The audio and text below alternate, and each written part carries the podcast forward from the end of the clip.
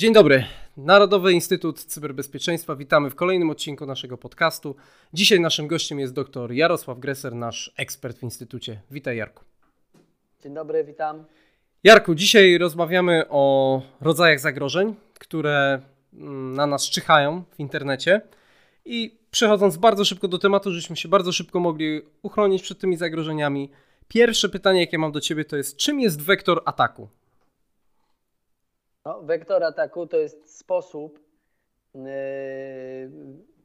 po rodzaj sposobu, który jest wykorzystywany do przeprowadzenia ataku na jakiś, yy, na jakiś określony podmiot, czyli takim wektorem ataku może być yy, człowiek, jeżeli mówimy o tym, że wykorzystujemy na przykład pracownika jakiejś instytucji, ale wektorem ataku może być na przykład urządzenie internetu rzeczy, Czyli z, z takich um, sytuacji, które się realnie wydarzyły, no jedną z takich najsłynniejszych jest y, atak na system jednego z kasyn w Stanach Zjednoczonych, który został y, dokonany przy pomocy żarówki y, w akwarium, która hmm. była podłączona do internetu, bo ściągała sobie prognozę pogody i w zależności od tej prognozy pogody inaczej świeciła. Natomiast ponieważ była słabo zabezpieczona, a jednocześnie podłączona do wewnętrznej sieci kasyna, to e, przez to, że została, została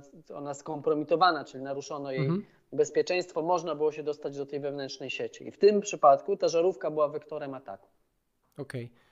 Mm, czyli można, popraw mnie, jeżeli się mylę, ale w uproszczeniu powiedzieć, że jest to taki pierwszy element, który powoduje, że jest możliwe zaatakowanie całego systemu na przykład raczej droga, żeby, okay. mhm. żeby ten system zaatakować. Mhm. Czy, czy, czy sposób, bo, bo y, wektor ataku może być, może składać się z wielu elementów. Tutaj nie, nie jest konieczne, żeby to był jednoelementowy. Chodzi o to, że rozróżniamy te, te wektory po to, żeby móc na przykład odtworzyć, jak to się stało i zapobiegać określonym wydarzeniom w przyszłości. Mhm. Okej. Okay. A według Ciebie jaka technologia jest szczególnie podatna na ataki? Możemy coś takiego wyróżnić? No, ten internet rzeczy na pewno jest mhm. taką technologią, dlatego że no właściwie jest kilka przyczyn, ale pie, pierwszą taką, której, której trudno uniknąć, to urządzenia internetu rzeczy są małe, E, najczęściej, e, a jak są małe, to, to po pierwsze niespecjalnie można w nich zamontować e, na przykład duże baterie, baterie o dużej pojemności, bo one zajmują dużo miejsca, a też przez to, że są niewielkich rozmiarów, to nie będą mogły mieć dużej mocy obliczeniowej, no bo mhm. duża moc obliczeniowa to jest duża ilość energii do zużycia plus E, najczęściej te procesory są większe, plus wytwarzają też energię cieplną, którą mhm. trzeba jakoś odprowadzić, no i to, to się wszystko kumuluje, no to to jest pierwsza rzecz. E, po drugie, e, takie urządzenia są w bardzo specyficzny sposób projektowane i prototypowane. Bardzo często są przez to, że produkuje się w krótkich, krótkim okresie czasu, ale ale w dużych seriach to nie przykłada się specjalnej wagi do, do, do, do, do w ogóle zaprojektowania ich jako urządzeń bezpiecznych. I później powstaje zjawisko tak zwanych urządzeń osieroconych, to znaczy producent już ich nie wspiera, nie mhm. daje łatek bezpieczeństwa, a jednocześnie ludzie z nich korzystają i wtedy takie urządzenie jest potencjalnie niebezpieczne, no bo no bo jak ujawniają się nowe podatności, to nie ma kto tych podatności załatać, a jednocześnie nawet gdyby użytkownik chciał, to najczęściej nie ma dostępu do takiego oprogramowania. I to mhm. są kwestie też, e, też prawne, e, czyli to jest kwestia licencji, ale też to fizycznie może być bardzo utrudnione. No i przez to, że one występują w dużej skali, no bo to ocenia się, że, że tych urządzeń jest około 20 miliardów aktywnych, no to statystycznie y, też nie na, działa to na ich niekorzyść, no bo im więcej czegoś, tym, tym większa szansa, że, że, że uda się mhm. jakiś, jakiś rodzaj tego urządzenia skompromitować. No i tutaj chyba do tego wszystkiego dochodzi tak naprawdę świadomość ludzi, a właściwie brak świadomości, tak, że, że w tych urządzeniach, jeżeli jest domyślne hasło, to trzeba je zmienić na jakieś inne, że trzeba aktualizować to oprogramowanie.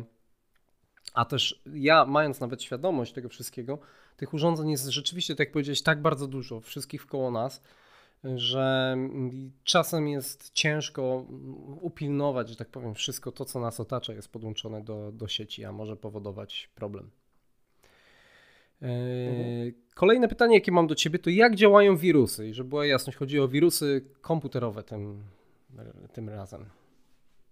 To, to, tutaj zależy jaki dokładnie wirus, no bo, bo mamy ich bardzo wiele rodzajów i, i one, one odróżniają, się, no, odróżniają się od siebie działaniem, natomiast to, to, co je łączy, to co jest cechą wspólną, to że zasadniczo nie mają one dobrych, dobrych, czy ich twórcy nie mają dobrych zamiarów, czyli że wirusy zasadniczo tworzy się po to, żeby nam zaszkodzić. No i mamy, możemy z takich starszych, że się tak wyrażę, czyli od, od, od wielu, wielu lat stosowanych rodzajów wirusów, no to są tak zwane konie trojańskie, czyli mhm. instalujemy jakiś program, nie wiem, do obróbki zdjęć na przykład, czy do nagrywania dźwięku, czy do przeglądania PDF-ów i wydaje nam się, że ten program jest, y, no, będzie służył temu, jak, jak, jak twórca go opisał, a tymczasem on jednocześnie y, może też tak działać, ale jednocześnie instaluje jakieś, jakieś oprogramowanie, które nam szkodzi. Mhm. Mamy kilogery, czyli takie rodzaje wirusów, które sczytują, co Y, jakie wykonujemy ruchy na klawiaturze albo jakie wykonujemy ruchy myszką. To może być bardzo przydatne narzędzie do przechwytywania haseł. Nawet jak mamy trudne, skomplikowane hasło, ale wpisujemy z klawiatury, no to w przypadku, kiedy jest taki keylogger, to ten napastnik ma, ma do tego hasła po prostu dostęp. Mhm. Y, mamy wirusy, które, które kradną moc y, obliczeniową procesora w taki sposób, że wykopują kryptowalutę, ale nie dla nas, tylko te, te rozwiązania, rozwiązane równania, które, które służą, służą do, do kopania na przykład bitcoinów, są, mhm. są przesyłane na, dla napastnika, no i ten ktoś czerpie z tego E, czerpie z tego zyski. zyski. a my ponosimy straty, no bo działający procesor to jest zwiększone zużycie prądu, no i, no i to też nasz sprzęt działa słabiej, nie? W tym, tak, tak. E, w tym momencie. No, to, no, i, to, no i świadomość, że ktoś zarabia, my nie, jest też bolesne wtedy. No tak, jasne, oczywiście. E, dobra, a czym jest atak DDoS, który chyba jest coraz bardziej, częściej się o nim słyszy? To ten atak polega na zablokowaniu dostępu do usługi sieciowej, czyli okay. nie, e, on, on zawsze będzie związany z internetem. E, jego istota polega na tym, że z, z, takiej, z takiej teorii internetu, czyli żebyśmy chcemy dostać się na jakąś stronę internetową, to nasza przeglądarka wysyła zapytanie do do, do serwera i tak oczywiście skracając i upraszczając, no i ten serwer odpowiada, ok, dobra, nie, to proszę tutaj mhm. przesyłam tobie pakiety danych, a no każdy serwer jest skonfigurowany na jakieś, jakąś określoną pojemność, na ilość tych zapytań, bo zasadniczo jesteśmy w stanie przewidzieć, ile tych zapytań średnio, czy, czy one mogą też e, fluktuować w zależności od czasu, e, na przykład od pory E, od pory roku czy pory dnia, ale też od jakiegoś konkretnego wydarzenia. No jak mamy serwery, które służą do zapisywania się na studia, no to one będą najbardziej obciążone w czerwcu po wynikach matur, a na mhm. przykład w kwietniu prawdopodobnie nikt z nich, nikt, nikt z nich nie korzysta. Tak. I teraz ten atak e, DDoS polega na tym, że jednocześnie e, serwer jest odpytywany z bardzo wielu różnych źródeł. E, najczęściej tym, tym źródłem są tak zwane zainfekowane komputery zombie. Mogą być to też bardzo często są urządzenia internetu rzeczy i one w sposób skoordynowany wysyłają zapytanie do serwera i ten serwer się po prostu zawiesza, bo nie może tych, mhm. nie, nie może tych zapytań obsłużyć i nie ma dostępu do jakiegoś określonego zasobu w internecie. Okay, czyli nie mogę tak... wejść na jakąś stronę. Mhm. Czyli tak obrazowo mówiąc, jakby pierwsze DDoS teoretycznie może być też wywołany przez, nawet nie teoretycznie, ale w praktyce przez, nie tylko przez maszyny i nie tylko przez złych ludzi, ale po prostu jak dużo osób naraz chce wejść na jakąś stronę i ten serwer nie jest w stanie po prostu obsłużyć tak dużo, odpo odpowiedzieć na tak dużą liczbę zapytań i dlatego po prostu, że tak powiem, e, siada kolokwialnie. Tak. Porównując to. Nie nazywamy tego, nie nazywamy tego DDoS-em, dlatego że to, że jakby mhm. tutaj yy, to, to nie jest celowe działanie. Ci ludzie się nie skoordynowali. To tak, za tym tak, nie tak. stoi ktoś, kto powiedział, mhm. tylko na przykład, nie wiem, rzucili, jest jakiś super popularny koncert albo mecz i, mhm. i jest wiadomość, że bilety sprzedajemy dzisiaj od północy i mhm. bardzo dużo ludzi nagle chce sobie ten bilet kupić. Ja pamiętam kiedyś, jeszcze jak miałem bardzo małe dziecko i pierwszy raz doświadczyłem takiej sytuacji, w której była jakaś promocja w jakimś sklepie internetowym, takim dosyć dużym, znanym i wszyscy zaczęli na niego wchodzić. I pierwszy raz zobaczyłem coś takiego w internecie, że zamiast strony sklepu pojawiła się strona, że czekasz w kolejce do sklepu. I to to właśnie było spowodowane, że bardzo duża liczba osób naraz chciała wejść. Jakby jeszcze obrazowo, jak już jesteśmy w temacie dzieci, porównałbym to do tego, że mm, no jak ktoś ma dzieci, to jest w stanie równocześnie słuchać kilku naraz, ale jak przyjdzie ich 20 naraz i wszystkie naraz zaczną do nas coś mówić i chcą jakąś uzyskać odpowiedź, to my po prostu możemy się zawiesić i tak się dzieje z serwerami. Mówiąc tak trochę obrazowo. Tak, tak, e... można, można bardzo taki obrazujący przykład właśnie ten, ten, ten problem. Y, natomiast jak rozumiem DDoS polega też na tym, że i to jest ciekawe co powiedziałeś, że y, w świecie internetu rzeczy, że coraz więcej jest tych mm, e, urządzeń, które są podłączone do internetu i przy ich zainfekowaniu można, taki haker może do tych wszystkich zainfekowanych urządzeń, komputerów wysłać sygnał OK, to teraz wszyscy wchodzicie pod taki i taki adres w internecie i te wszystkie maszyny na nasz rozkaz, na rozkaz tego hakera starają się wejść e, na daną stronę i ona po prostu siada, siada cały serwer i nie działa. Także dla Kowalskiego, który po prostu chciał coś sobie przeczytać. Ok, mhm. a co nam grozi w wyniku ataku ransomware? Przede wszystkim nie będziemy mieli dostępu do, do danych, bo te dane wyniku atak ransomware polega na zaszyfrowaniu danych, obojętnie czy one są na naszym dysku takim realnym w komputerze, czy gdzieś, jakie przechowujemy w chmurze. Mhm. I nie mamy do nich dostępu, chyba że będziemy mieli e, deszyfrator, ale najczęściej ten, jakby istotą tego ataku jest zapłacenie okupu e, napastnikom, dlatego się nazywa ransom Mhm. I w przypadku, kiedy ten okup zapłacimy, to powinniśmy, chociaż nie zawsze się tak dzieje, dostać mhm. deszyfrator i, i powinny te dane do nas wrócić. Oczywiście jest taka cała tendencja do, do tego stopnia, że w Stanach Zjednoczonych jest zakaz płacenia okupu przez organy administracji. O. Więc zmieniono, napastnicy zmienili swoją taktykę i mówią, że nie chodzi o to, że ty nam płacisz za to, że my ci to odszyfrujemy, bo prawdopodobnie zrobiłeś sobie kopię zapasową, zwłaszcza jeżeli jesteś podmiotem profesjonalnym i mhm. prawdopodobnie my nie mamy dostępu do tej kopii zapasowej, chociaż zdarza się też, że kopie zapasowe bywały szyfrowane. Ciekawe. E, ale to, to, no to, to już są no, takie dosyć duże błędy i raczej, raczej, raczej to ma rzadko miejsce.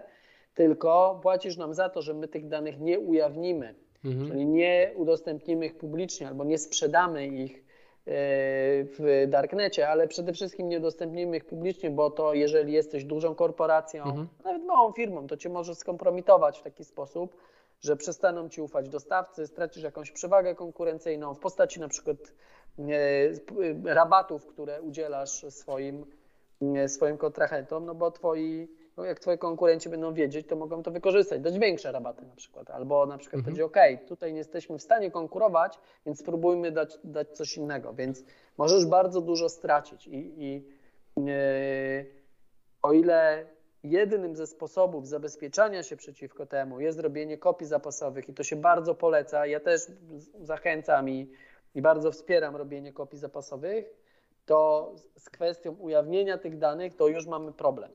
Mhm. Tak, tu jakby poruszyłeś e, dwie ważne kwestie. Pierwsza jest taka, że rzeczywiście kopie zapasowe to jest tak, że e, jak ktoś się już raz przekonał, co to znaczy nie mieć kopii zapasowych, to wtedy, e, wtedy zaczyna je robić. I, I, jak najbardziej zachęcamy do tego, żeby, żeby to robić. Tym bardziej, że w dzisiejszych czasach, przy tak, tak dużej popularności chmury, jest to relatywnie łatwe. Są narzędzia, które pozwalają automatycznie robić backup naszych danych w chmurze i odzyskiwać pliki w danej wersji z kiedyś tam, tak? Czyli nawet zakładając, że ktoś nam zaszyfruje cały dysk, no to wtedy możemy odzyskać te dane, jeżeli kopie były robione e, cyklicznie, e, często to wówczas e, nie poniesiemy najprawdopodobniej dużych strat e, finansowych czy jakichkolwiek innych. A druga kwestia, którą, e, którą tutaj także poruszyłeś, która jeszcze chciałbym e, tak obrazowo przedstawić dla, dla Kowalskiego, tak? Czyli załóżmy, że mam firmę księgową, tak? I mam biuro, w którym tak przenoszę teraz ten świat internetu do takiego rzeczywistego, żeby to bardziej obrazowo przedstawić. Mam firmę księgową, mam dużo segregatorów w firmie i nagle ktoś mi się włamuje w nocy, wszystkie te dokumenty mi w magiczny sposób podmienia, czyli tak, że dalej mam w sumie te segregatory, dalej niby mam te dokumenty, ale z żadnego nie mogę odczytać, bo są zaszyfrowane jakimś, jakimś szyfrem. Jest napisane zupełnie po chińsku czy w jakimkolwiek innym języku. I teraz przychodzi do mnie ten, ten człowiek, który się włamał i mówi: Hej, jak chcesz odzyskać te wszystkie swoje dane, ja mam tutaj takie coś magiczne, co pozwoli ci je odszyfrować, tylko zapłać mi tyle i tyle. I wtedy ja mogę to zrobić albo nie. No i jako księgowy chciałbym odzyskać te wszystkie dane i wówczas, e, wówczas zgadzam się i płacę za to i odzyskuję dostęp. Tak bym to obrazowo przedstawił, żeby było jasne dla, dla każdego. E, ok, mm, a czym jest phishing? Czy to jest coś związane z rybami, czy, czy, czy o co chodzi? I w, w jaki sposób sensie, prowadzi się atak? W pewnym sensie, dlatego że, że to, to takie łapanie na wędkę tutaj, tutaj można, można po prostu zastosować kolokwialnie. Phishing polega na, to jest, to jest rodzaj ataku socjotechnicznego, czyli on opiera się na zmanipulowaniu ofiary w taki sposób, żeby ona dokonała jakiejś określonej akcji, czyli otwarła na przykład jakiś plik, kliknęła w jakiś link, mhm. Y, obejrzała jakiś obrazek czy filmik i, i, i to jej działanie jest y, źródłem jakiegoś innego ataku, czyli na przykład zainstalowania wirusa albo przeprowadzenia ataku typu ransomware. Mhm. Phishing polega na tym, że Najczęściej przesyła się wiadomość, to może być, e, może być e, przez maila, ale może być przez komunikatory. Bardzo dużo się mówi o na przykład prowadzeniu takich działań na Olixie, mhm. Czy, czy takie słynne akcje w stylu przyszła do ciebie do paczkomatu paczka, ale musisz dopłacić jeden zł, kliknij Aha. w ten link. No i klikam w link, no i, i, i, i na przykład mam zaszyfrowany właśnie, mam, ściąga się ransomware i mam zaszyfrowany mhm. komputer. E, więc tutaj się wykorzystuje to, że odbiorca uważa, że nadawca jest zaufanym podmiotem. Mhm. E, I najczęściej e, przy pomocy różnego rodzaju atrybucji albo skrótów myślowych ludzie się na to no, no nabierają, tak, czy, czy, czy jakby idą, e, podążają za tym, no i e, im to jest lepiej przygotowane, bo to też jest cała taka kategoria phishingu, która nazywa się spear phishing, czyli e, przygotowywanie ataku pod bardzo konkretnego odbiorcę i wtedy zbieramy o nim bardzo dużo danych. No bo jak wysyłam atak, że wyciąg okresowy z PKO BP, PKO BP jest największym bankiem w Polsce, no to i wysyłam to do, do polskich odbiorców, no to jest duża szansa, że mhm. będzie wśród nich kilkadziesiąt czy kilkaset tysięcy ludzi, którzy mają tam konto w tak. banku, no więc jaka, jakaś część kliknie, no nie? Aha. Natomiast jeżeli ja się chcę dostać, chcę zainfekować system jakiejś konkretnej firmy, albo na przykład chcę przeprowadzić phishing polegający na podmianie numerów e, kont na fakturach, bo też się takie rzeczy robi, tak, tak. to patrzę, kto jest księgowym w firmie X odpowiedzialnym za, czy osobą za przelewy i staram się ustalić jak najwięcej informacji o tej osobie. No i tutaj e, do pomocy przychodzi nam OnSIT, czyli wszystkie działania związane z tak zwanym białym wywiadem. Yy, no i pozyskujemy masę. Możemy kupić informacje, możemy je pozyskać z mediów społecznościowych, możemy stworzyć fałszywą tożsamość i, i na przykład zaprzyjaźnić się z kimś takim. No jest mhm. bardzo dużo metod, zależy ile mamy czasu i jaką mamy motywację i, i do, do, jakich środków e, mamy dostęp. Natomiast tutaj kluczem nie jest technika per se, tylko psychologia. Mhm. Można powiedzieć, e, znowu staram się to obrazowo przedstawić, że metoda na wnuczka to jest też rodzaj phishing, bo, bo dzwoni telefon. Tak, w pewnym sensie tak. Pewnym, Więc chodzi tak, po prostu o to, żeby podszyć się pod kogoś, komu ufamy, kto wydaje nam się, że jest prawdziwy i z, z czystym sumieniem przesyłamy komuś pieniądze, czy podajemy dane, bo myślimy, że to jest e, ktoś e, zaufany. Tak, albo dane do logowania podajemy do banku mhm. na przykład i, i, ktoś, nam, ktoś nam robi przelew.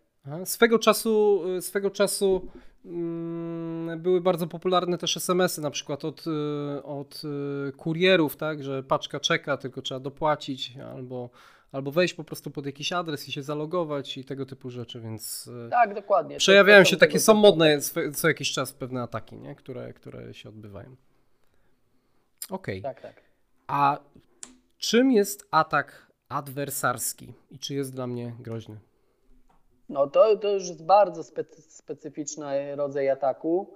Yy, on yy, nie jest groźny dla, bezpośrednio dla, dla nikogo z nas, ponieważ jest to atak na algorytmy yy, maszyna, uczenia maszynowego, czyli na algorytmy związane ze sztuczną inteligencją. Jego Istota polega na tym, że zafałszowujemy w sposób bardzo trudny do, do, do wyłapania przez człowieka dane wejściowe i algorytm uczy się i daje błędną decyzję, która według algorytmu jest poprawna, ale de facto jest błędna. Aha. No i tutaj y, to y, może na przykład y, przede wszystkim jest to bardzo trudny atak do przeprowadzenia. Bardzo, bardzo wymaga wielu wielu zasobów, y, dostępu do, do wyspecjalizowanych, no, do baz danych na przykład, na podstawie których trenowane są algorytmy, więc y, takiego ataku raczej nie przeprowadzą amatorzy. Mhm. To, to, to będzie tylko ba, bardzo wyspecjalizowane o dużych, dużych zasobach organizacje mogą to zrobić. Więc w tym sensie nie dotyczy mnie to bezpośrednio jako, jako te, takiego kogoś, no bo podejrzewam, że prawie nikt z nas nie, nie programuje własnych algorytmów sztucznej inteligencji. Mhm. Natomiast może mnie to dotyczyć jako kogoś, kto z tych algorytmów korzysta i czy, czy jakby jest przez te, jest przez te algorytmy wykorzystywany, mhm. bo, bo tutaj nie, ja nie muszę z tego świadomie korzystać, tylko na przykład systemy do, do, które się testuje do oceny emocji, no to ja nie korzystam z tego, tylko one one się pojawiają gdzieś w przestrzeni publicznej, nie? No i to, to może, mo, może rodzić mi jakieś kłopoty, tylko mhm. to jest na bardzo jeszcze wstępnym etapie rozwoju mhm. i e, dużo się o tym mówi, ponieważ uważa się, że, ta, że niedostatecznie e, miejsca poświęca się bezpieczeństwu sztucznej inteligencji, że badacze i twórcy tej technologii skupili się na tym, żeby ona była coraz lepsza, coraz coraz szybsza, coraz skuteczniejsza, z coraz, coraz lepszymi parametrami, a gdzieś zapomniano o, o tym. Te. No to się na szczęście zmienia, więc, więc yy, być, być, być może nie będzie yy, w ogóle przykładów yy, w praktyce takich ataków. Na razie są przykłady takich ataków w środowiskach symulowanych, Mhm. E, natomiast e, no, to tak długo, jak ja sam nie tworzę takiego algorytmu, no to nie zostanę zaatakowany, no bo nie jest niemożliwe. Natomiast mogę być ofiarą. Tak, Rozumiem. Czy, mhm. Czy, czyli dla przykładu mam autonomiczny samochód, w którym jest sztuczna inteligencja i rozpoznaje na przykład znaki e, i poprzez atak na taką sztuczną inteligencję mm, samochód może przestać prawidłowo rozpoznawać znak stop i w związku z tym przejedzie przez skrzyżowanie nie zatrzymując się i wtedy zginę. Co, I będę. Tak, albo. Będzie albo to bardzo namacalne. Albo ktoś inny dowód. zginie, bo, bo wjedziemy w kogoś, nie? Mhm. No, jak powiedziałem, zginę, to wtedy tak bardziej przemawia, tak? No bo to już wtedy widać bezpośredni wpływ na, na nasze tak, życie, a tak. właściwie już nie życie. No, no, będzie na pewno wypadek, którym, którym, którym poniosę jakąś szkodę. Jasne. Ale tak, dokładnie właśnie to na tym polega. Super. Znaczy nie super, że są takie ataki, tylko super, że nam to wszystko fajnie dzisiaj wyjaśniłeś, a przede wszystkim naszym słuchaczom i widzom, internautom. Mam nadzieję, że dzięki, dzięki Twojej wiedzy i tym, że się dzisiaj e, o tym poopowiadałeś, to będziemy bardziej bezpieczni, bardziej uważni i bardziej przygotowani na to, co nas czeka w internecie. Dzięki wielkie Jarku. Trzymaj się. Dzięki. Do, do zobaczenia, do usłyszenia. Cześć.